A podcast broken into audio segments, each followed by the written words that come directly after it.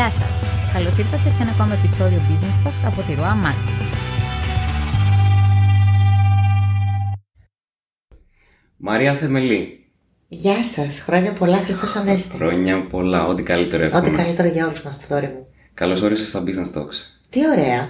Καταρχήν το λέγαμε τόσο καιρό και χαίρομαι πάρα πολύ που το κάνουμε. Είναι η τρίτη φορά που το κανονίζουμε, Ναι. τώρα όμως το κάνουμε. Ε, ναι, κάτι, κάτι έλεγε. Έπρεπε να γίνει άνοιξη, νομίζω. Σωστά. Είναι μια πολύ ωραία μ, πρωτοβουλία που έχεις πάρει. Γενικά ξέρεις ότι σε θαυμάζω και μου αρέσει πάρα πολύ η δουλειά σου. Το εκτιμώ και το Γιατί είσαι σέβομαι. από τους ανθρώπους που όταν ξεκινάνε κάτι έχει αρχή, μέση και τέλος και νομίζω ότι αυτό λείπει στον Έλληνα επιχειρηματία. Και ειδικά στον επιχειρηματία που ασχολούμαστε εμείς και είναι αυτός ο μικρομεσαίος ο ιδιαίτερος. Σε ευχαριστώ πάρα πάρα μα πάρα μα πάρα πολύ. Λοιπόν, Μαρία Θεμελή.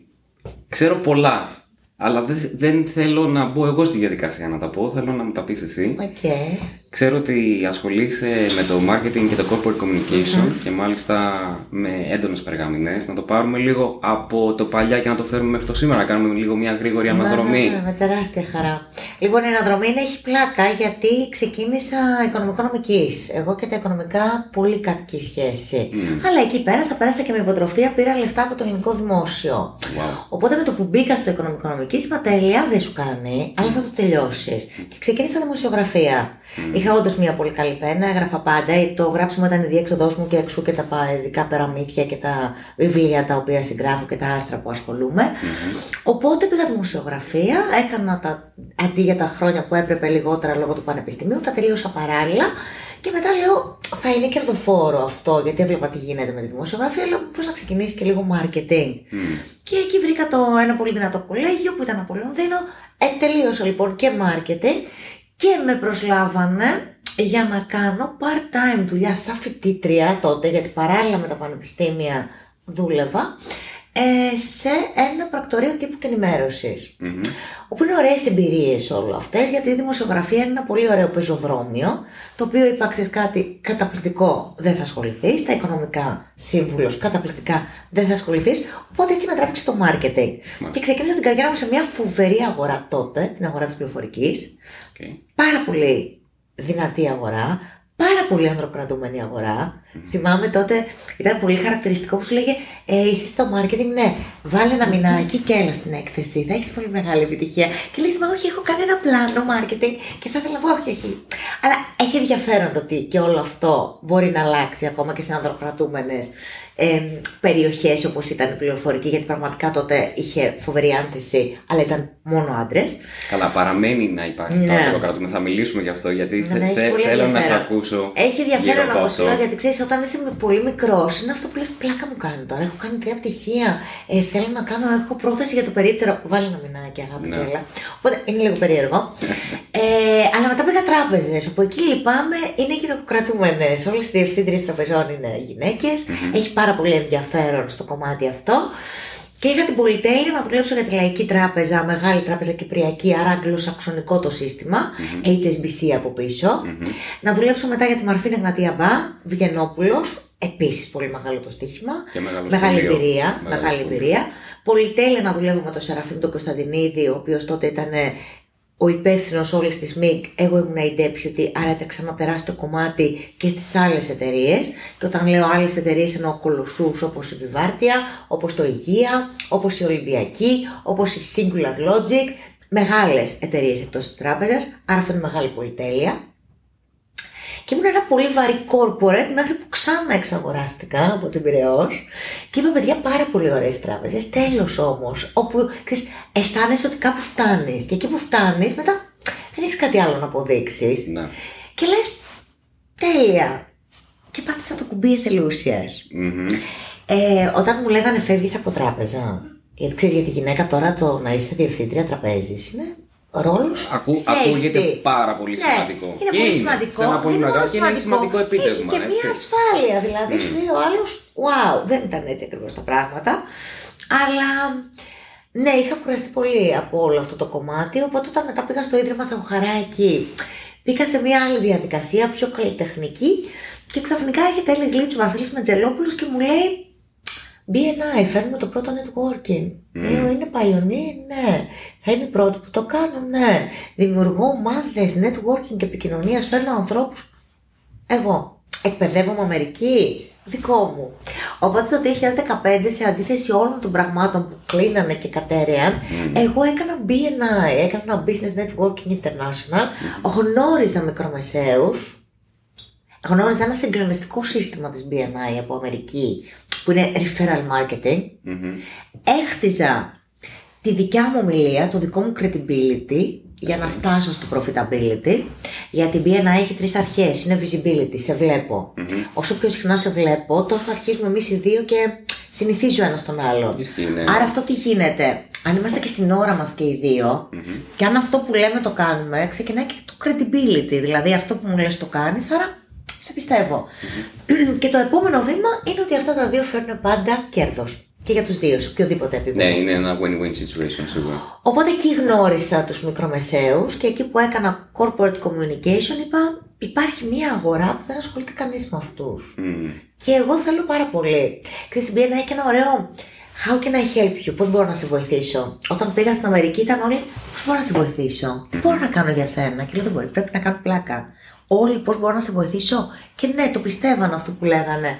Άρα αυτό ήρθε και κούμπωσε με αυτά που εγώ πίστευα, με το πολύ βαρύ corporate της τράπεζας και έτσι ξεκίνησα τη δική μου επιχείρηση, η οποία είναι στρατηγικής επικοινωνίας σε μικρομεσαίες και πάνω επιχειρήσεις. Πώς, πώς σου φαίνεται το, αν και ήδη έχεις λίγο ε, προλογίσει τη διάθεσή σου απέναντι στις μικρομεσαίες επιχειρήσεις, αλλά έχοντας μια παρόμοια πορεία με τη δική σου στο heavy corporate κτλ.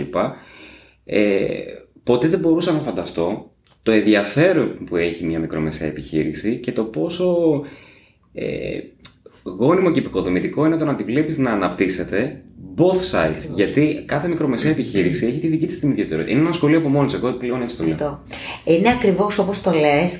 Εμείς όταν ξεκινήσαμε την BNI έβλεπα γύρω στους 30 με 40 επιχειρηματίες τη βδομαδα mm Διαφορετική κλάδη, μικρομεσαίες επιχειρήσεις. Κάποιοι πολύ μικροί, κάποιοι πολύ μεγαλύτεροι.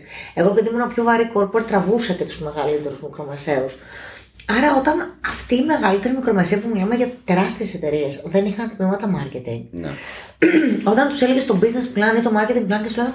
Το ποιο; Τι; Και γιατί να το έχω; Πωλήσει είναι. Δεν είχε ασχοληθεί κανείς μαζί σας να σας πει και. Όχι. Mm. Ξέρεις, είχε πολύ μεγάλο ενδιαφέρον. Στο corporate μαθαίνεις και να ντύνεσαι, μαθαίνεις και να στείνεσαι. Είναι μεγάλο σχολείο το corporate γιατί μαθαίνεις δομές, διαδικασίες, συστήματα συγκλονιστικό. Οπότε αυτό μετά, αν είσαι έξυπνος, το παίρνεις και χρησιμοποιείς μόνο τα καλά του, γιατί έχει και πολύ άσχημα. Ε, στα πολύ καλά του λοιπόν ότι ξέρεις να στείνεσαι, ξέρεις να ντύνεσαι, ξέρεις να. Άρα όλοι αυτοί οι άνθρωποι όταν πήγαιναν στα γραφεία τους, τα οποία ήταν κάποια. σε πολύ σε περιοχές που δεν πίστευες ότι. Και εγώ πήγαινα πάντα τιμένη, φτιαγμένη, σαν να πήγαινα στη μεγαλύτερη γιορτή τράπεζα, στο μεγαλύτερο συνέδριο του οποιοδήποτε μεγάλου οργανισμού. Μου λέγανε έτσι θα είσαι τιμένη. Λέγανε ναι. Και έχει πολύ μεγάλο ενδιαφέρον το ότι μετά τους έβλεπε ότι αλλάζανε και αυτοί το πώς ντυνόντουσαν όταν σε περίμεναν. Ναι. Ή κάποιος τους είχε πει ότι ξέρεις κάτι, είσαι πάρα πολύ μικρός, δεν μπορείς να φτάσεις να πάρεις βραβείο. Δεν μπορεί να βγει σε ένα πολύ μεγάλο περιοδικό, σε μια πολύ μεγάλη εφημερίδα. Και εγώ ήθελα να τους το κάνω εύκολο. Άρα αυτό ήταν το μεγάλο στοίχημα για μένα. Να μεγαλώνω μαζί τους, να προοδεύουν και να το βλέπω. Γιατί ξέρεις, η αλήθεια είναι ότι όταν είσαι σε πολύ μεγάλους οργανισμούς, οι επιτυχίες είναι μικρές. Γιατί είναι εύκολο σε εισαγωγικά να τις κάνεις. Σε μικρές επιχειρήσεις όμως, η πρόοδος είναι, είναι ξέρεις, μετά με προσωπική επιτυχία. Είναι χαρά, είναι χαμόγελο και για σένα. Και δεν είναι ότι μεγαλώνεις και την επιχείρηση, αλλά βοηθάς και έναν άνθρωπο να μεγαλώσει και να αναπτυχθεί. Με την ωραία έννοια, με την ανθρώπινη έννοια, σε επίπεδο τρόπου σκέψης, σε επίπεδο βελτίωσης ποιότητας ζωής, γιατί το ένα συνηγορεί με το άλλο. Και όταν ξέρεις ότι σε όλο αυτό το growth είσαι μέρος, mm. είναι, είναι άλλη. Είναι ανεκτήμητο. Mm. Δηλαδή νιώθεις και περηφάνεια. Ξέρεις, εγώ μερικές φορές συγκρίνω και συμπεριφορές και βλέπω ότι ο, owner, αυτός που έχει την επιχείρηση, mm-hmm. έκανε φοβερή προσπάθεια. Ναι. Δηλαδή, αν θέλεις να συγκρίνω CEO και CEO owner, mm-hmm. ε, δεν έχει καμία σχέση. Oh, το, Ο το... ένας είναι επαγγελματίας στέλεχος, mm-hmm. συγκλονιστικός μάνατζερ μπορεί να είναι, mm-hmm. ο άλλος όμως είναι αυτός που το πονάει. Ε, ναι. Και ξέρεις, ο πόνος φαίνεται στα μάτια, φαίνεται στην προσπάθεια, φαίνεται στο ότι δεν υπάρχουν ε, αργίες, Σαββατοκύριακα, δεν ξέρω πώς θα ξυπνήσω. Εκεί ξυπνήσεις, δεν ξυπνήσεις. Εάν δεν πας, Απλά δεν πάει μπροστά η εταιρεία. Σίγουρα. Αυτός Άρα- ο οποίος έχει το κλειδί και ανοίγει την πόρτα και έχει όλη την ευθύνη για αυτό το οποίο έχει να γίνει. Το είναι- εκτίμησα πολύ. Ξέρεις φοβερό. και όταν έγινα... Εγώ άνοιξα τη δική μου εταιρεία και άνοιξα έναν, α- μια άλλη πόρτα που φαντάζομαι ένας άνθρωπος που ήταν από τράπεζες συνηθισμένοι με τα αυτοκίνητα, τα leasing, με, το, ε, με, με, με τους μισθούς της τραπέζης, με, με, ξαφνικά να μπαίνει σε διαδικασία, τιμολόγια, μπλοκάκια, εύκα πράγματα. Ήταν, Ναι. Τι, τι είναι όλα αυτά; τι, όλο- τι κάνω τώρα; Ναι, ναι, ναι. Αν με ρωτήσει αν θα ξαναγίναγα πίσω. Όχι. Έχει τόσο πρόκληση. Νομίζω ότι είναι ελιξίριο νεότητας. Ναι. Νομίζω ότι οι άνθρωποι μεγαλώνουμε όταν σταματήσουμε να παίζουμε, να γελάμε, να εξελισσόμαστε, να εκπαιδευόμαστε. Οπότε νομίζω ότι το ρίσκο είναι τεράστιο. Αλλά εάν το πιστέψεις, γίνεται. Μαρία, θέλω να σου κάνω μια ερώτηση. Ναι. Η οποία δεν είναι ακριβώς πάνω στο business κομμάτι. Όσο χρονικό διάστημα σε γνωρίζω και δεν σε γνωρίζω λίγο καιρός, σε γνωρίζω αρκετό καιρό, είσαι πάντα με το χαμόγελο στα χείλη, Ναι. θετικότατη και δεν είναι η θετικότητα η οποία βλέπεις ότι έχει τάση προς πίεση, ας πούμε, γιατί εντάξει, καλώ Ναι, ναι, κακώς, φαίνεται. μέσα σε ένα επαγγελματικό περιβάλλον, πολλές φορές φαινόμαστε θετικοί, ενώ μέσα μας μπορεί να. Σε παρακαλώ, πες μου ποιο είναι αυτό το μυστικό. Πραγματικά, δηλαδή, πες μου πώς το καταφέρνεις και έχεις τόση ενέργεια Ναι. και θετική διάθεση κάθε φορά που σε βλέπω. Με, με εκπλήσει αυτό το πράγμα. Καταρχήν για μένα είναι στάση ζωής. Και δεν το λέω τώρα. Είναι, στάση, είναι απόφαση. Για μένα δηλαδή όταν ξυπνάω είναι έχεις επιλογή να είσαι χάλια και επιλογή να πετάς. Okay. Και πρέπει να διαλέξεις μία. Δηλαδή, εμένα μου αρέσει να σκηνοθετώ τη μέρα μου. Και μου αρέσει να τη σκηνοθετώ με τον ντύσιμό μου, με την τονικότητά μου, με το χαμόγελό μου. Ε, εάν υπάρχουν στιγμές που είμαι. Εννοείται. Στιγμές που λες «Παπ, Εννοείται. Αλλά αυτές τις στιγμές ακόμα δεν τους το επιτρέπω. Θα μου πεις εύκολο, όχι. θέλει πάρα πολύ δουλειά, θέλει πάρα πολύ mindfulness, μια λέξη που σας λέω πάρα πολύ συχνά, που είδα ότι είναι το USP μου, δηλαδή το ανακάλυψα στον κορονοϊό. Δεν δεχόμουν ό,τι μου λέγανε. Απλά έλεγα μέχρι τις 6 με αφήνεις να βγω τέλεια. Εγώ μέχρι τις 6 θα περνάω καταπληκτικά. Αν 6 πρέπει να γυρίσω στο σπίτι, θα βρω και εκεί τρόπο να περάσω καταπληκτικά. Αλλά οκ, θα μπω. Η ενσυνειδητότητα λοιπόν του ότι ξέρεις κάτι, μην κάνεις κριτική σε όλα. Μα σαφέστατα οι μέρες μας δεν είναι τέλειες. Δηλαδή, βλέπω ανθρώπους που σου λέει: Είμαστε στην Ελλάδα που είμαστε πραγματικά χαρούμενοι και τυχεροί το ότι ζούμε σε μια χώρα που έχει ήλιο, που έχει αυτό το κλίμα, που έχει αυτά τα νησιά, που έχει αυτές τις περιοχές. Και ξέρεις, ακούω ανθρώπους που είναι, ξέρω εγώ, στη Σαντορίνη και σου λέει: Μα ξέρεις, σήμερα συνέφυγες και λες: Άσε μας, ρε φίλε τώρα. Ναι, ναι, ναι. Οπότε ναι, είναι στάση ζωής, είναι επιλογή και θέλει και πάρα πολύ δουλειά για να την κάνεις αυτή την επιλογη Γιατί ξέρεις, για να μπορείς να μεταφέρεις τη στάση ζωής σου και στους ανθρώπους που συνεργάζεσαι, γιατί εγώ το μεταφέρω και στους ανθρώπους που συνεργάζομαι. Το μεταφέρω σε όλο το περιβάλλον. μου. Έχει πλάκα στην Ε, πολυκατοικία αλήθεια, μου. Το εκπέμπει, έτσι. Δεν, δεν Έχει το πλάκα. συζητάω. Πάω στην πολυκατοικία και βλέπω ξέρω, εγώ, τους γείτονες που έχουν μαζευτεί οι άνθρωποι που μένουν στους διαφορετικούς ορόφους μαζί με τη διαχειρίστρια και συζητάνε και λέω γείτονε, δεν σας βλέπω πολύ. Α, χαρούμενοι». συζητάνε. Δεν τσακώνονται. Συζητάνε, δεν τσακώνονται. Α, οκ, εντάξει, πάλι καλά. το βλέπεις όμως το ύφος ότι είναι πριν. Οπότε αρχίζω να τους λέω, Μα γιατί είσαστε έτσι, δεν είστε χαρούμενοι. Έχει το ένα στον άλλο. Θα ήθελα λίγο. Και εσείς έχει πλάκα γιατί ο κόσμος σκάει στα γέλια. Ναι, Αντιδράει σε αυτό. ναι. Δηλαδή, ξέρεις, μερικές φορές νομίζω ότι χρειάζεται ένα αυτό το παπ που μετά κάνει παπ και, και αρχίζει ένα ντόμινο ευεξίας. Γιατί, οκ, υπάρχουν πραγματικά πολύ σοβαρά προβλήματα. Και εκεί πρέπει να μένουμε. Άρα τα υπόλοιπα, ναι, είναι πάρτι για μένα. Πώς είναι μια μέρα της Μαρίας Θεμελή, Τι ώρα σηκώνεσαι, πώς οργανώνεις την ημέρα σου; Να. Που επίσης Καταρχήν υπάρχουν άλλο ένα μέρες που που δεν θαυμάζω είναι. είναι Ναι, που ναι, ναι. ξεκινάς πάρα πολύ, είναι τελειώσει πάρα πολύ αργά. Είναι non-stop. Έχει ενδιαφέρον η μέρα. Δεν είναι πάντα οι ίδιες. Γιατί όπως σου είπα, τη σκηνοθετώ και διαφορετικά. Άρα υπάρχουν μέρες που τη σκηνοθετώ παίζοντας τένις που είναι κάτι που λατρεύω. Άρα μου ξεκινάει τη μέρα πιο έτσι με ένταση. Συνήθως το κάνω πριν από το ραντεβού μαζί σας τις Δευτέρες. Οκ. Οπότε γι' αυτό ίσως βλέπεις μεγαλύτερη ένταση. Ε, έχει μέρα διαφορετικούς πελάτες, διαφορετικές διαδρομές. Ξέρεις, λένε οι, οι NLP τύποι ότι αν μπορέσει να τη σκηνοθετήσεις τη μέρα σου και παράλληλα αν σε ρίξει κάτι να χαμογελάσει τον καθρέφτη σου ενώ οδηγείς, γιατί συνήθως οδηγώ για να πάω στα ραντεβού ε, ή βάζεις μια μουσική που σου αλλάζει τη διάθεση, αλλάζει και όλο το κλίμα. Οπότε η μέρα έχει πάρα πολλά ραντεβού, πολλές συναντήσεις, αρκετά zoom πιο παλιά, τώρα λιγότερα, περισσότερες επαφές. Έχει πάρα πολύ γράψιμο, έχει πάρα πολύ συνδυασμό με ανθρώπους του marketing στο πώς εφαρμόζουμε τις τακτικές. έχει πάρα πολύ μ, συζήτηση για πράγματα, επαφές πολλές, δημοσιογράφους πολλούς, media από διαφορετικές πλευρές, έχει ενδιαφέρον και έχει και πάρα πολλές εκδηλώσεις. Οι οποίες ξέρεις, μπορεί να ακούγεται ότι είναι ονειρεμένο, ειδικά όταν ήμουν στην τράπεζα είχα τρεις με τέσσερις εκδηλώσεις τη μέρα. Τώρα μπορεί να έχω δύο. Δηλαδή σήμερα είμαι χαρούμενη που έχω δυόμιση εκδηλώσεις. Μάλιστα.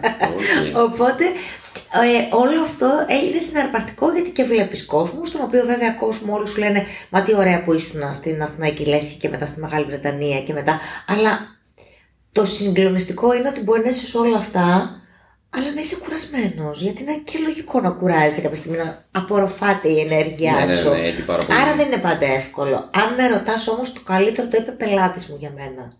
Λέει η Μαρία η Θεμελή επέλεξε το lifestyle που ήθελε και μετά είπε ποια δουλειά που το δίνει αυτό, αυτή και το έκανε. Τέλεια. Και νομίζω ότι έκανε μια πολύ σωστή περιγραφή. Μμμ. Ένα top 5 ας πούμε πελατών που αυτή τη στιγμή συνεργάζεσαι μαζί τους και είσαι σε super speed ας πούμε. Ε, Είναι top 10 γιατί είναι 10 οι πελάτες μου. Αν θέλεις πάμε και top 20. Ναι, ναι, It's up to τότε. you.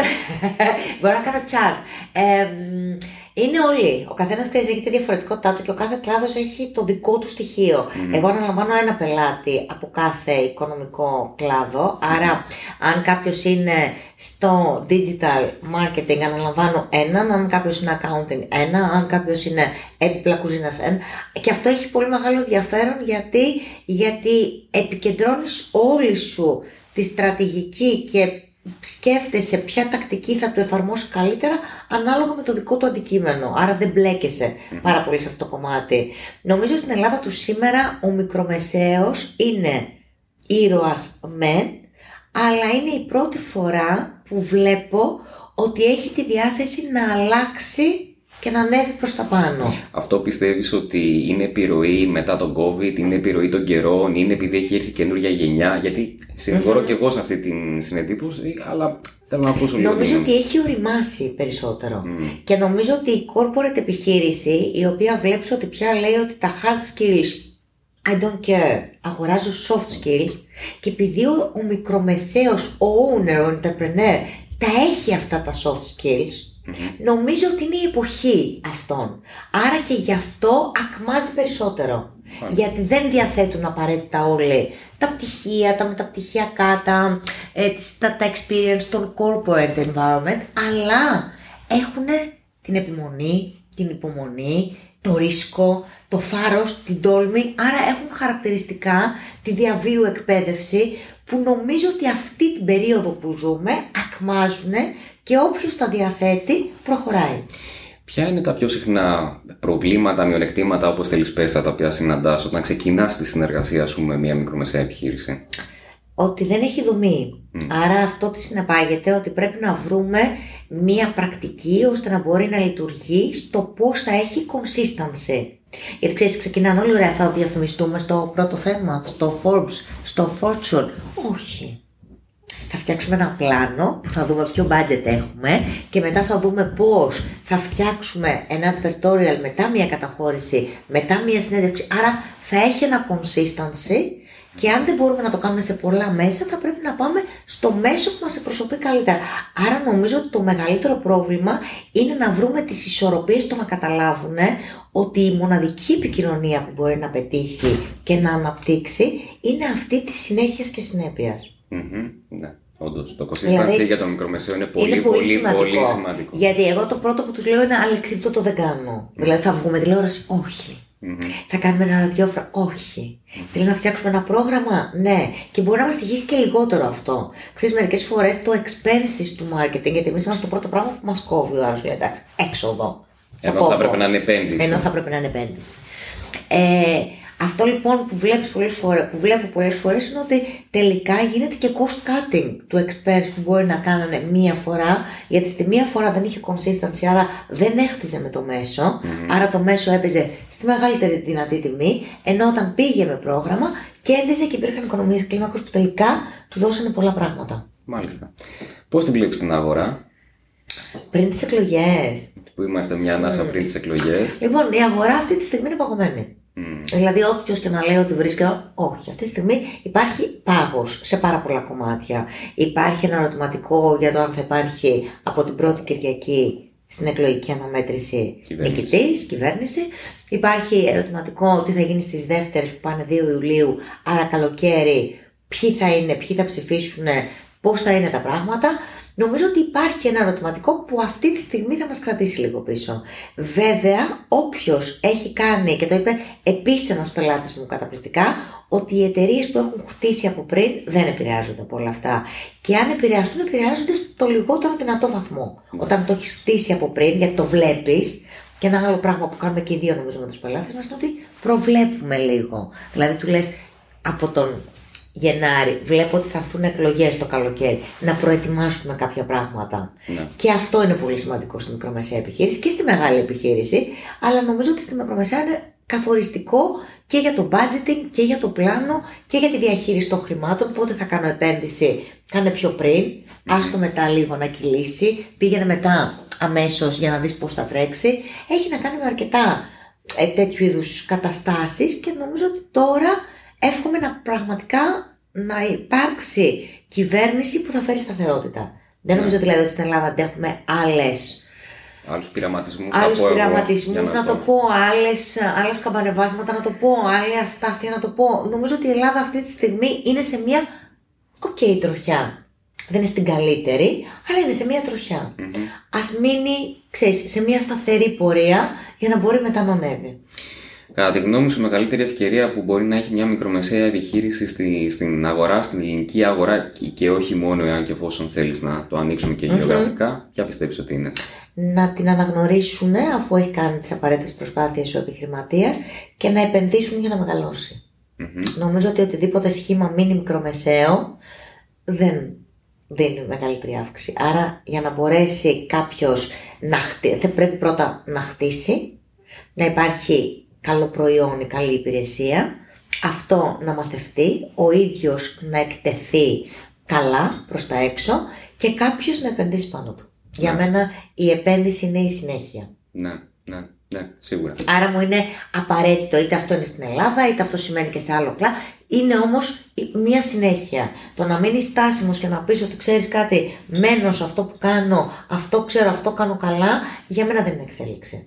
Οπότε όλοι επιχειρηματίζουμε πολύ, πολύ, πολύ χαρούμενοι και πολύ, πολύ, πολύ περήφανοι, γιατί παρότι ότι είναι σε πολύ μικρή ηλικία, ε, εξελίσσονται. Μμμ. Επενδύουν και αυτό φαίνεται γιατί επενδύουν και άλλοι πάνω τους. Συνήθως με ρωτάνε για τη δική μας, τη, το δικό μας αντικειμενο ότι πόσο καιρό ρε παιδί μου εγώ πρέπει να περιμένω για να δω τα πρώτα αποτελέσματα. Υπάρχουν κάποιες απαντήσεις ανά επιχείρηση, ξεκινάνε από τρεις μήνες έως και έξι μήνες σε, σε καταστάσεις οι οποίες μπορούμε να πούμε ότι είμαστε κοντά σε ένα θετικό πρόσημο για να ξεκινήσουμε. Στη δική σου την περίπτωση, η δική σου εμπειρία τι λέει; Κοίτα, εσύ Πότε είσαι βλέπεις τα τυχερός γιατί πρώτα εσύ κάνεις αποτελέσματα; marketing και κάνεις και φοβερή δουλειά που είναι μετρήσιμη. Στη δική μου είναι επικοινωνία και είναι και στρατηγική επικοινωνία, το οποίο τι σημαίνει ότι εξαρτάται και από τον απέναντι. Δηλαδή εξαρτάται και από τον επιχειρηματία. Από αυτό που κάθεται δίπλα και του λες πάμε και προχωράει ανάλογα τις διάφορες κινήσεις. Οπότε νομίζω ότι είναι και θέμα της- του επιχειρηματία το πώς το εξελίσσει. Συνήθως φαίνεται από τη στιγμή που το πιστέψει. Μόλις Συμφωνώ πολύ πιστέψει με αυτό, ότι για το- άλλαξα, πάω να- και επενδύω και επενδύουν κι άλλοι πάνω μου και φαίνομαι, ξέρεις, αλλάζει το body language, αλλάζει η τονικότητα, αλλάζει αυτός, αλλάζουν οι διαδικασίες στην εταιρεία του, το καταλαβαίνει μόνος του. Οπότε όταν αλλάζει ο επιχειρηματίας και όταν το αποφασίζει, τότε αλλάζει και η επιχείρησή του. Οκ, τέλεια. Και πάμε τώρα λίγο να σε ρωτήσω κάτι άλλο το οποίο μου έχει κάνει εντύπωση. Γράφεις. Γράφω, Το ανέφερες ναι, και το πριν, ανέφερα. αλλά τώρα θέλω να το κάνουμε και λίγο πιο συγκεκριμένο. Γιατί η, το, το να γράψουμε ας πούμε, για ένα δελτίο τύπου ή να γράψουμε μια στρατηγική είναι ένα κομμάτι. Ε, είσαι και συγγραφέας. Ναι, Και τώρα γράφεις συγγραφέας. παιδιά. Ναι, είναι τιμή καταρχήν που το αναφέρεις σαν συγγραφέας. Είναι η διέξοδό μου, όπως σου είπα. Δηλαδή, από μικρή κρατούσα ημερολόγιο, μετά έγραφα πάρα πολλά άρθρα. Στο Πανεπιστήμιο ε, συμμετείχα σε ό,τι περιοδικό υπήρχε της IESEC του Πανεπιστημίου. Ε, στα άλλα έστειλα αρθρογραφία. Δηλαδή, μ' άρεσε όλο αυτό. Αποφάσισα λοιπόν ότι όταν ξεκίνησα να γράφω, είδα ότι είναι διέξοδος, όταν ξεκίνησα να μου λένε γράφεις καλά, γιατί ξέρεις το να το λες μόνος σου ή να λες την δεξιδόση μου δεν έχει πολύ σημασία. ε, παρότι το κάνει πολλοί κόσμος, για μένα δεν έχει πολύ σημασία. Οπότε όταν κάποιοι άρχισαν να λένε ξέρεις γράφεις καλά ή κάποιοι δάκρυζαν ή κάποιοι αντιδρούσαν, είπα ότι ξέρεις, αν μπορώ να βοηθήσει έστω και μία πρόταση από αυτά που γράφω, θα ήμουν πάρα πολύ ευτυχισμένη. Και έτσι ξεκίνησα την πρώτη μου συγγραφική ε, περιπέτεια, την πριγκίπισσα τύχη και πώς να την κατακτήσετε. Ένα βιβλίο που είναι από μικρούς μέχρι μεγάλους, γιατί ουσιαστικά μιλάει για το μεγαλύτερο εχθρό της τύχης και ο μεγαλύτερος εχθρός της τύχης είναι ένας, είναι ο φοβος Γιατί αν φοβάσαι ακινητοποιείσαι και δεν μπορείς να είσαι τυχερός, δεν μπορεί να κάνεις τίποτα. Άρα για μένα είχε έναν εκπαιδευτικό χαρακτήρα ε, και μπορεί να έχει και μια αυτοβιογραφική διάθεση, γιατί και εγώ ήμουν ένας άνθρωπος που φοβόμουν πάρα πολλά πράγματα και χρειάστηκε να έρθω αντιμέτωπη με όλα αυτά. Και όταν τα αντιμετώπισα, είδα τον τρόπο. Πάρα πολύ δουλειά. Ξέρεις από αυτό που λένε, το πέτυχα αυτό. Ξύπνησα μια μέρα και είπα: Όχι, όχι, όχι. Πάρα πολύ δουλειά, πάρα πολύ επιμονή, πάρα πολύ αντιμετώπιση με το φόβο σου κάθε μέρα. Φαντάζομαι ότι εγώ φοβόμουν μπαμπάς καπετάνιος. Άρα έχω γυρίσει όλα τα λιμάνια του κόσμου. Μεγάλη πολυτέλεια αυτό, μεγάλο σχολείο. Και γι' αυτό ίσως μπορώ και διαχειρίζομαι κάποιες καταστάσεις πιο εύκολα λόγω του βαρύ αυτού σχολείου στο πλοίο και στις γέφυρες των καραβιών. Ε, μου επιτέθηκαν λοιπόν στη Νίκαια, στο λιμάνι της Νίκαιας στη Γαλλία, δύο ντόπερμαν. Μάλιστα. Τα οποία βέβαια το Ντόπερμαν δεν φταίγαν, αλλά εγώ ήμουν ένα τετράχρονο που έλεγα σκυλάκι, σκυλάκι και πήγα στον Ντόπερμαν και τον Ντόπερμαν πήγε να μου επιτεθεί. Από τότε λοιπόν φοβόμουν πάρα πολύ τη σκυλιά. Πάρα πολύ όμως. Δηλαδή έβλεπα σκυλί και έκλεγα. Το σκυλί ήταν μακριά. Έκλεγα που το έβλεπα. Οπότε κάποια στιγμή είδα ότι όταν μου φωνάζαν σε σπίτι με σκυλιά δεν πήγαινα. Όταν μου λέγανε θα μείνουμε στο εξοχικό με το σκύλο δεν πήγαινα. Και κάποια στιγμή είπα ξέρεις κάτι; Τέλος. Άρα ζήτησα από την καλύτερη μου φίλη που τότε είχε ένα πολύ μικρό πεκινουά να φέρει το πεκινουά και να το κρατάει και μετά πήγαινα πιο σιγά και πιο κοντά και μετά της είπα φέρτε μου και εδώ, όχι τόσο κοντά. Άρα δούλεψα με το φόβο μου. Και νομίζω ότι έτσι πήγε μπροστά και η πριγκίψα τύχη. Είμαι πολύ χαρούμενη ε, που έχει αγαπηθεί από κοινό που είναι και παιδιά και μεγάλοι. Και τώρα να ακούω φίλους να λένε το μου ζητάει την πριγκίψα τύχη για να κοιμηθεί. Είναι κάτι που είναι πολύ πολύ ωραίο. Και μετά είχα την πολυτέλεια να συμμετέχω και σε ένα επίσης συγκλονιστικό βιβλίο που ξεκίνησε μια πρωτοβουλία η Women Act και ήμουν πολύ χαρούμενη να συμμετέχω σε αυτή με την Ελίνα Τζακαράκη τότε να μου κάνει πρόταση να γράψω σε ένα βιβλίο που 100 γυναίκες από πολύ διαφορετικούς χώρους γράφαμε με ένα τίτλο και ο μμ. τίτλος ήταν «Είμαι επικίνδυνη». OK. Okay. Πήγα να πω συνηγορώ, αλλά δεν, ναι. δεν, όχι με αυτή την έννοια, όχι με την κυριολεκτική έννοια του, ναι. του επικίνδυνη. Το επικίνδυνη λοιπόν έχει πολλές έννοιες. Είσαι ικανή και άρα και ως γυναίκα μπορεί να καταλάβεις. Ναι. Αν και εφόσον Εάν διαβάσεις 100 διαφορετικές ιστορίες, ο τίτλος και η ερμηνεία είναι διαφορετική. Mm, σίγουρα. Εγώ νομίζω ότι η δικιά μου ιστορία λέει ότι είμαι επικίνδυνη μόνο για μένα. Mm-hmm. Γιατί μόνο εγώ μπορώ να πω και να αμφισβητήσω εμένα, κανείς άλλος. Δηλαδή όλο αυτό που ζούμε με τη γυναικεία, από τη γυναική επιχειρηματικότητα μέχρι τις θέσεις των γυναικών σε SEO και σε boards, μέχρι τη γυναικεία κακοποίηση, την εγκληματικότητα που τώρα με γενοκτονίες δεν ξέρω γιατί έχει γίνει όλο αυτό λόγω COVID, λόγω άλλαξαν οι εποχές. Εντάξει, νομίζω ότι τα μαθαίνουμε έχει... κιόλας πλέον. Ναι, Κρυβόντουσαν πολλά κατά το χαλάκι και νέο COVID. Έχεις απόλυτο δίκιο.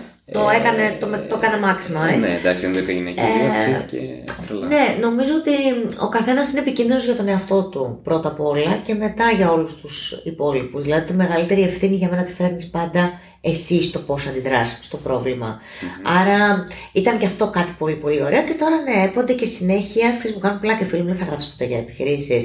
Λέω δεν ξέρω, αν μου βγει σαν διέξοδος, ναι. Ετοιμαζόμουν και εγώ να σε ρωτήσω. Αν ναι. ετοιμάζεις αφενός κάποιο επόμενο βήμα σε σχέση με το ναι. κομμάτι της εγγραφική. Ή... το κομμάτι της εγγραφική, αλλά πάλι σε κοινωνικό επίπεδο. Ωραία. Στο κομμάτι των επιχειρήσεων, αν βγει σαν. Γιατί σου λέω το γράψιμο είναι. Σου έρχεται εκείνη τη στιγμή και είναι από αυτό που δεν μπορείς να το κρατήσεις. Εγώ είχα γράψει όταν έγινε ο COVID ένα βίντεο που είχα την πολύ μεγάλη χαρά να το κάνω μαζί με τον Νίκο Τζαλίκη. Βίντεο μετά το να μάθεις να πέφτεις και ήταν αυτό που, ξέρεις, δεν, δηλαδή απλά δεν μπορούσα να το κρατήσω μέσα μου και έπαιρνα το χαρτί και έγραφα πριν γράψω στο κομπιούτερ. Γιατί ήθελα να το πω, άρα είναι διέξοδος. Ναι, αν φτάσω να πρέπει να μιλήσω για τις επιχειρήσεις, διέξοδο θα το κάνω.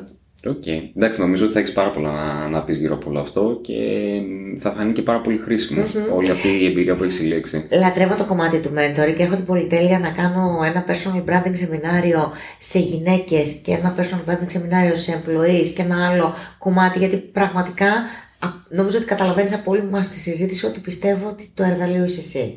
Και ό,τι το κάνεις εσύ, εσένα, αυτό θα δει ο άλλος, αυτό θα αποφασίσει να πιστέψει, αυτό θα αποφασίσει να λατρέψει. Εσύ όμως έχεις την ευθύνη του εαυτού σου. Εδώ θέλω να κάνω λίγο και μια σύνδεση με μια ερώτηση την οποία είχα στο μυαλό μου να σου κάνω όσο κάνουμε το βίντεο και το podcast.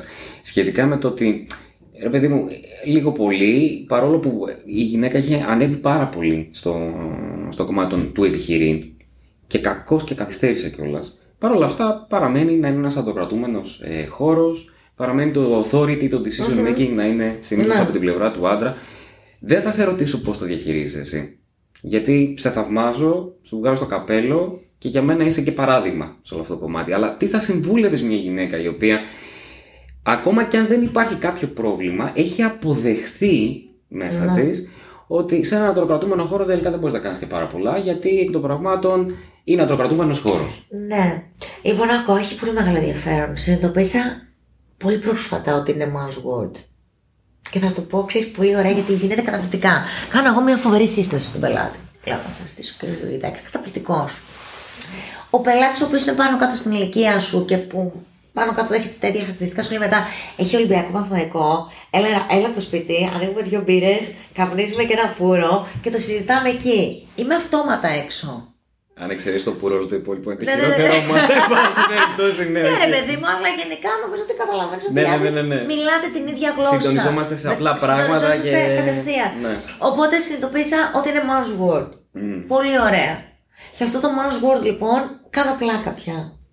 Το διασκεδάζω. Είμαι σίγουρη ότι μετά θα βρεθείτε οι δυο σας. Είμαι σίγουρη ότι θα συζητήσετε για άλλα θέματα που πραγματικά δεν με νοιάζουν. Και δεν θέλω και να μπω σε αυτόν τον κόσμο σας. Κρατήστε τον δικό σας. Άρα νομίζω ότι αυτό που θα συμβούλευα τις γυναίκες και νομίζω ότι αυτό που κάνω εγώ, και δεν είναι συμβουλή, αλλά είναι αυτό που κάνω, είναι ότι το κάνω φοβερή διασκέδαση. Στο λέω, λέω, ξέρω ότι μετά θα το ξεχάσω ότι εγώ στο σύστησα. Θα μου πεις θυμάσαι που είμαι φίλος με το Θόρ. Ναι, δεν πειράζει. Εγώ θα είμαι εδώ να στο θυμίζω. αλλά περάστε καλά. Και αν βγει και δουλειά, ελάτε να το δουλέψουμε λίγο καλύτερα μαζί, γιατί θα με χρειαστείτε έτσι κι αλλιω Άρα, αν νιώθεις εσύ ότι είσαι αναντικατάστατος γιατί μια γυναίκα έχει άλλα χαρακτηριστικά από έναν άρα ακόμα και στο man's world μπορεί να βάλει μια άλλη οπτική την οποία την έχετε ανάγκη και εγώ αισθάνομαι αναντικατάστατη σε αυτό το κομμάτι, άρα ναι, δεν με πειράζει καθόλου. Στο women's world, τώρα ξέρεις, με τριγκάρει τώρα. Δηλαδή, εντάξει, για το women's world το ξέρω εκ των έσω. Για το women's world, τι έχεις να πεις; Λοιπόν, το women's world είναι περίεργο. Θεωρώ ότι δεν πατάνε όλες οι γυναίκες στα πόδια τους. Καλά. Άρα όταν δεν πατάς καλά τα πόδια σου, πώς να πατήσεις καλά και στα ψηλά τα κούνια σου ή στα σνίκερ σου ή σε ό,τι αποφασίζεις ότι θες να κάνεις. Άρα νομίζω ότι οι γυναίκες θα πρέπει να σταματήσουν να θεωρούν ότι είμαστε... Εύθραυστες. Όχι εύθραυστες, τι είμαστε; Sorry κιόλας. Είμαστε πιο ευαίσθητες από εσάς. να κάνουμε τώρα. Έρε, παιδί μου, στο κομμάτι το επαγγελματικό, το οποίο από ένα σημείο και έπειτα. Η γυναίκα έχει διαφορετική οπτική. Απλά εγώ νομίζω ότι δεν πρέπει να θεωρεί. Αυτό είναι το πολύτιμο. Θα πρέπει να θεωρεί ότι δεν, πρέπει, δεν είναι έξω από το παιχνίδι. Θα πρέπει να θεωρεί ότι μπορεί να μπει στο παιχνίδι με άλλη οπτική. Mm-hmm. Και να, να, μην, να, μην, να μην μπει καν να το συζητήσει. Δηλαδή, ξέρεις, όταν αρχίζουμε και λέμε man's world, woman's world, τι γίνεται κτλ., ξεκινάει μια αμφισβήτηση. Mm. Για μένα, ναι, θέλω να μου ανοίγουν την πόρτα. Δηλαδή, ξέρεις, και αυτό το να χάσουμε τελείως τη φιλικότητά μας ε, παίρνω τον καφέ μου μόνη μου, ανοίγω την πόρτα, παίρνω τα χαλιά, κάνω. Όχι, δεν περνάω πολύ καλά. Ναι. Μου αρέσει να μου ανοίγουν την πόρτα, μου αρέσει να κρατάω τη θηλυκότητά μου, ε, μου αρέσει να με θεωρούν πιο έθραυστη από αυτούς, mm-hmm. μου αρέσει να με σηκώνω εγώ τις κούτες. Με άλλα λόγια αυτό λέγεται φροντίδα. Μου αρέσει να με φροντίζουν. Έτσι λέγεται και μου αρέσει, ναι, δηλαδή μου αρέσει παραμένω γυναίκα, μου αρέσει το φίλο μου. Και αυτό είναι κάτι το οποίο με προβληματίζει, γιατί πέρα από το κομμάτι των, ε, των φίλων και των ιδιαιτεροτήτων το οποίο έχουν, είναι ότι στο τέλος. Ναι, μην χαθούν και οι ρόλοι τελείως. Μην χαθούν οι ρόλοι και μην χαθεί και η αξία της φροντίδας. Έτσι. Γιατί άμα είσαι τόσο αυτόνομος τελικά. Να. Τότε τι. Και, και για τους άντρες το λέω και για τις γυναίκες το λέω. Δηλαδή, Εμένα μου αρέσει ο τρόπος που σκέφτονται οι άντρες, αλλά μ' αρέσει πολύ και ο τρόπος που κλέβονται οι γυναίκες. Είναι διαφορετική. Ξέρεις, Είναι πολύ συμπληρωματικό όλο αυτό. Και νομίζω ότι και αυτό αρχίζουμε και χάνουμε. Ξέρεις, και όλο αυτό που έχει μέσα το, το differentiation και μπαίνουν και το το ή, αν- ή στο LinkedIn πια πρέπει να πούμε σύχε, ε, είναι περίεργο για μένα. Ναι. Ε, το ακουμπάω λίγο γιατί δεν το γνωρίζω καλά, άρα δεν μπαίνω στη διαδικασία να το κάνω ε, όχι, ναι, το παρατηρώ, θεωρώ ότι μπορεί να ξεφύγει εύκολα. Γενικά είμαι ένας άνθρωπος που μου αρέσει να παρατηρώ πριν μιλήσω, πριν γράψω, πριν εκφραστώ. Άρα αυτή τη στιγμή όλο αυτό το παρατηρώ. Για μένα το παν μέτρον άριστον έχει να κάνει πολύ, πολύ μεγάλη κουβέντα. Κράτη δηλαδή μια ισορροπία στα πάντα. Μην ξεφεύγεις από εδώ ή από εκεί. Προσπάθησε να είσαι σε μια ωραία ισορροπία και να βλέπεις α, τη ζωή με ένα μάτι ξέρεις, της παρατήρησης. Γιατί αν δεν παρατηρείς και απλά μιλάς, μου λένε κάποιοι πότε θα γράψεις, λέω όταν το αισθανθώ. ναι. Ε, αυτό είναι και το καλύτερο. Ναι, πότε θα Είναι το αλλάξεις στο κομμάτι που θα κάνεις μετά, όταν το αισθανθώ. Ε, παρατήρησέ το και κάτω όταν αισθάνεσαι ότι είναι η ώρα του. Μάλιστα, τέλεια. Πώς μπορεί να μάθει κάποιος για σένα, δηλαδή, αν θέλω να μάθω περισσότερα για τις υπηρεσίες σου, αν θέλω να κλείσω μια συνάντηση μαζί σου για να δούμε πώς μπορείς να με βοηθήσεις σαν μια επιχείρηση, πού σε βρίσκω, πώς σε βρίσκω; Είμαι πολύ πολύ πολύ τυχερή γιατί είμαι πραγματικά προϊόν marketing referral. Δηλαδή είμαι ένα word of mouth από μόνη μου. Είμαι τυχερή γιατί οι πελάτες μου με συστήνουν στους συνεργάτες τους. Άρα έχω δημιουργήσει ένα πολύ καλό pool πελατών από αυτό το κομμάτι και γι' αυτό, τη- γι' αυτή, τη στιγ- γι' αυτό αυτή τη στιγμή με βρίσκεις κατά κύριο λόγο στα social media τα οποία ε, πιστεύω ότι η σωστή χρήση τους κάνει πολύ ωραία δουλειά. Άρα στο επαγγελματικό κομμάτι είμαι στο LinkedIn και στα υπόλοιπα κομμάτια είμαι σε όλα τα μέσα και τώρα τελευταία μπήκα και στο TikTok. Ναι, το οποίο έχω δει, σε ακολουθώ. το διασκεδάζω πάρα πολύ. Ξέρεις, μου λένε όλοι «Μα τι κάνεις εσύ στο TikTok; Λέω το παρακολουθώ. Συμμετέχω στα κομμάτια που εγώ μπορώ να συμμετέχω και το βρίσκω πολύ φαν και το βρίσκω και πολύ ενημερωτικό σε κάποια κομμάτια. Πράγματα που δεν πίστευα. Ξέρεις, γενικά είναι αυτό που σου είπα. Μ' αρέσει να παρατηρώ πριν τοποθετηθώ.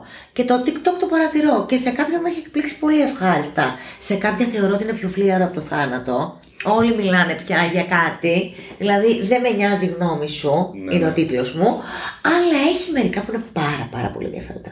Παρ' όλα αυτά, το αγαπημένο σου μέσο, αν είχες να διαλέξεις ένα, ποιο θα ήταν. Ε, νομίζω ότι επειδή είμαστε μια γενιά μεγαλύτερη είναι το facebook που γράφεις και λίγο περισσότερο. Αυτό, Επαγγελματικά αυτό είναι τιμώ να καθαρά το απαντήσω κι LinkedIn. εγώ. Αλλά αν θέλεις να σου πω Instagram ή Facebook, θα σου πω ότι στη δικιά μου γενιά, ε, επειδή έχει περισσότερο το κομμάτι του εκφράζομαι, σε εμάς που αρέσει και να γράφουμε λίγο παραπάνω, ναι, νομίζω ότι είναι Facebook και Instagram στην ίδια κατηγορία. Ναι, ναι. Οκ. Εκείνο που ανακαλύπτω που έχω κάνει λίγη δουλειά είναι το Twitter. Το οποίο επιφυλάσσουμε όμως. Στο επόμενο podcast θα έχω κάνει περισσότερα πράγματα. Καλά, και το το- δικό σου κομμάτι με το podcast. Το, το Επίσης Twitter εξαιρετικό. ποτέ δεν έκανε μεγάλο penetration στην, στην Ναι, Ελλάδα. στην ελληνική αγορά δεν έκανα ποτέ στο εξωτερικό, ειδικά στις δικές μας δουλειές. Είναι εξαιρετικής χρήσης. Ισχύει. Και το podcast που κάνεις είναι κάτι που θαυμάζω, που ούτε πάλι το έχω δοκιμάσει και είναι κάτι που επίσης επιφυλάσσομαι να με, Έχει, έχει, να με έχει, μάθεις. έχει τα καλά του. Κα, κάθε τι έχει το δικό του πλεονέκτημα και ευτυχώς υπάρχει μια μεγάλη παλέτα τα οποία μπορούν ε, να χρησιμοποιηθούν. Μαρία, σε ευχαριστώ πάρα Εγώ σου πολύ. ευχαριστώ. Ήταν απολαυστικότατη η, η κουβέντα μαζί σου. Ελπίζω Είσαι να το. εξαιρετικός. να- Όχι, όχι, και το διασκέδασα και ξέρεις, αισθάνεσαι ότι μιλάς με ένα φίλο και συζητάς για πράγματα που μπορεί να ενδιαφέρουν και κάποιους άλλους. Οπότε εγώ σε ευχαριστώ, μεγάλη χαρά, μεγάλη τιμή Θα σε ξανακαλέσω. και θα ξαναέρθω. Το υπόσχομαι και το Και εγώ το υπόσχομαι γιατί υπόσχομαι. υπάρχουν κάποια πράγματα τα οποία ακόμα θα ήθελα να ρωτήσω, Ωραία. αλλά άφησα να κάνουμε μια πρώτη φάση και θα τα ξαναπούμε στην πορεία της Τέλεια. χρονιάς. Σου εύχομαι ό,τι καλύτερο, κάθε επιτυχία και στο επαγγελματικό κομμάτι και στην καινούργια την προσπάθεια την οποία κάνεις στην ε, συγγραφική και στο προσωπικό επίπεδο επίσης. Για να είσαι πάντα το ίδιο χαμογελαστή και ευχαριστώ. φωτεινή και θετική. Να είσαι καλά, Θοδωρή μου, θα τα αποδίδω όλα. όλα Να είσαι πολύ. καλά. Ευχαριστώ πολύ. Ελπίζουμε να σας άρεσε. Τα λέμε στο επόμενο επεισόδιο. Αν θέλετε να μάθετε περισσότερα για εμάς, μπείτε στο www.ruamat.gr